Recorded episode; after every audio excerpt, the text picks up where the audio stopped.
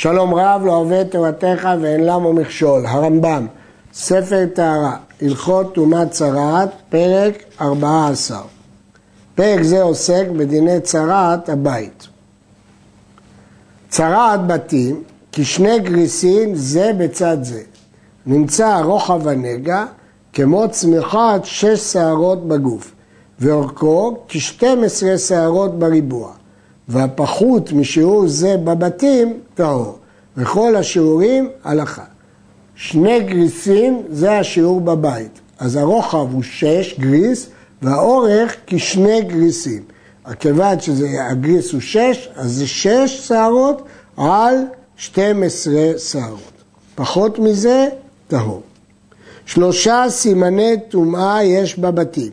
מראה ירקרק, כבר אמרנו שזה ירוק חזק, מראה אדמדם, אדום חזק, והפסיון, וכולם מפורשים בתורה.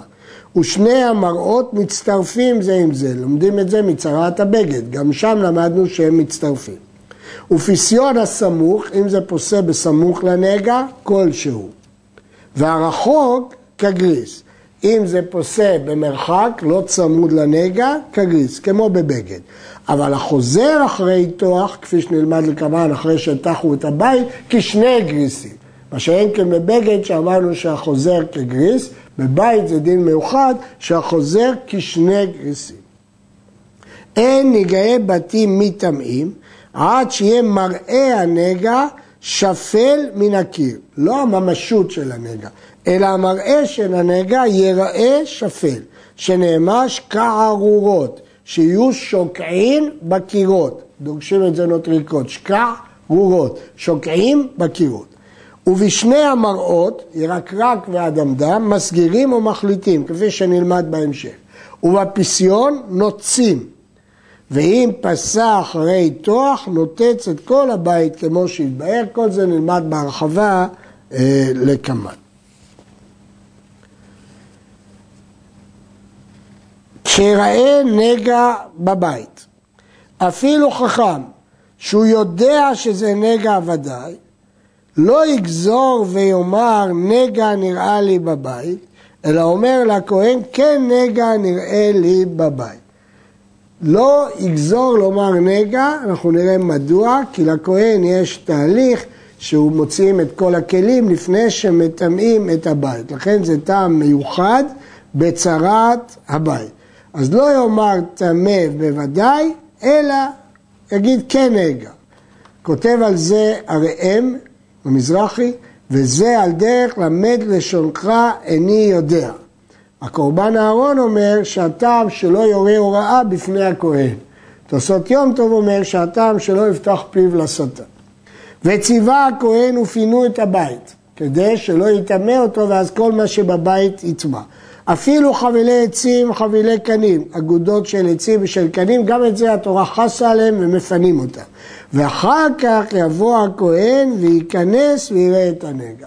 זו דעת רבי יהודה במשנה, תנאים אחרים חולקים, סוברים שאינו מוציא אלא את הכלים, ולכן הכסף משנה תמה, למה פסק הרמב"ם נגד רבים.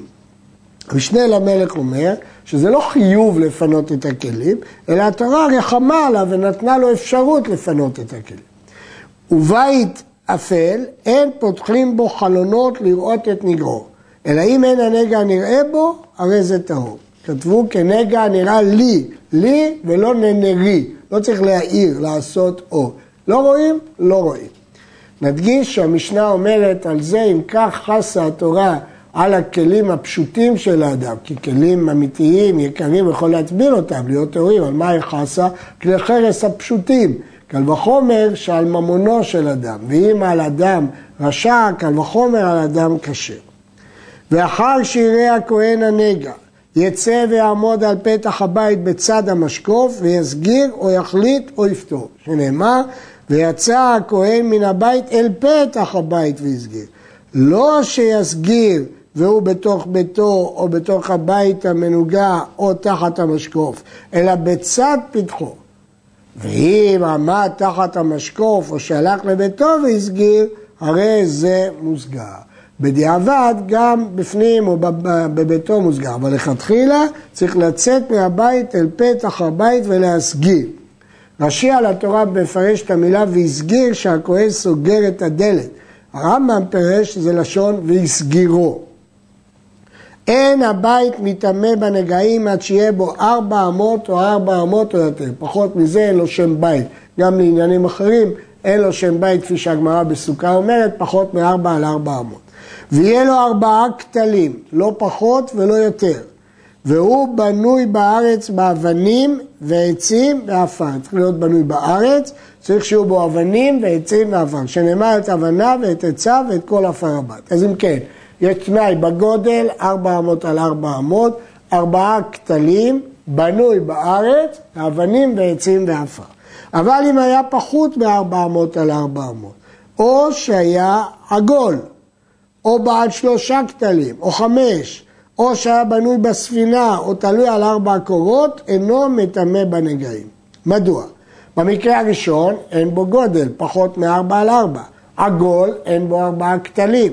שלושה כתלים או חמש זה פחות מארבעה או יותר. בספינה הוא לא בנוי בארץ. תלוי על ארבע קורות, הוא לא בנוי בארץ.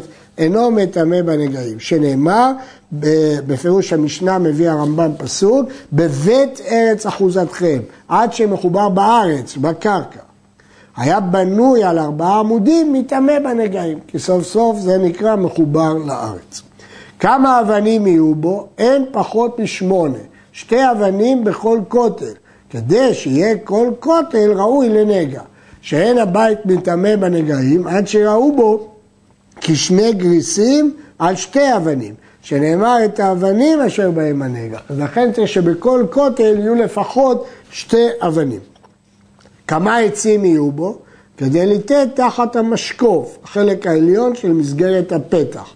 ועפר כדי ליתן בין פצים לחברו, חצי האבן או חצי הלבנה. כשהוא נותן שני חצאים אחד בצד השני, נשאר רווח ששם ממלאים אותו בעפר. אבל אם היה בו פחות משיעורים האלה, פחות אבנים משמונה, פחות עצים מלתת תחת המשקוף, פחות עפר מבין פצים לחברו, אינו מטמא בנגעים. הלבנים והשיש אינם חשובים כאבנים. בית שאחד מצדדיו מחופה בשיש, ואחד בסלע, ואחד באבנים, ואחד בעפר, אינו מטמא בנגעים. למה?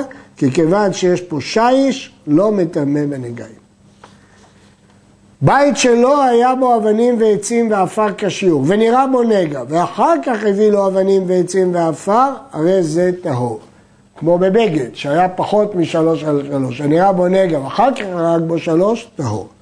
אומר הרמב"ם בפירוש המשנה, אמר יתעלה ונתץ את הבית את אבניו ואת עצה ואת כל עפר הבית, מלמד שבנוי מאבנים ועצים ועפר, ואז יטמא. בית שסיככו בזרעים, ביטלן, הואילו משמשים תשמיש עץ, הרי הם כעץ. ואם נטמע הבית, נטמעו עמו טומאה חמורה כמו שהתבהר, כי הם הפכו להיות עץ שהוא חלק מהבית והם נטמעים.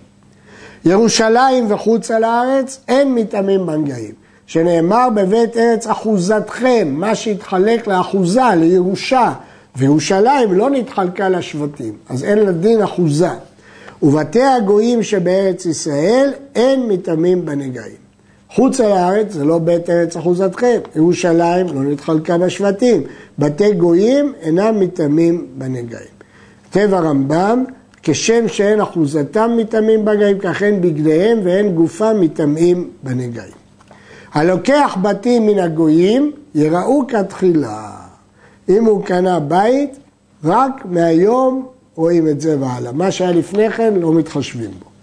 בית שצידו אחד גוי וצידו אחד ישראל, צידו אחד בארץ, צידו אחד בחוץ לארץ, אינו מטמא בנגעים. צריך שכל הבית יהיה של יהודי ובארץ ישראל. ושאר כל הבתים שבארץ ישראל מטמאים בנגעים, בין צבועים בידי אדם, בין צבועים בידי שמיים, שלא כמו הבגדים והאורות, פה אפילו שצבועים בידי אדם, מטמאים בנגעים. בית האישה, בית השותפים, בית הכנסת או בית המדרש שיש בהם דירה לחזנים או לתלמידים, מטמאים בנגעים. הייתי יכול לחשוב שכתוב ואשר לא הבית, לא ולא לה, לא ולא לשותפים, קבע שלן שבכל זאת זה מטמא. אה, בית הפקר, כותב הריטווה, שאינו מטמא בנגעים. קירות האבוס וקירות המחיצה שבבית, כלומר, קירות שלא נעשו למגורים, אלא בשביל אבוס של בהמה או כדי להציל על הבהמות מפני השמש, אין מטעמים בנגעים, כי אין לזה דין של בית. עד כאן.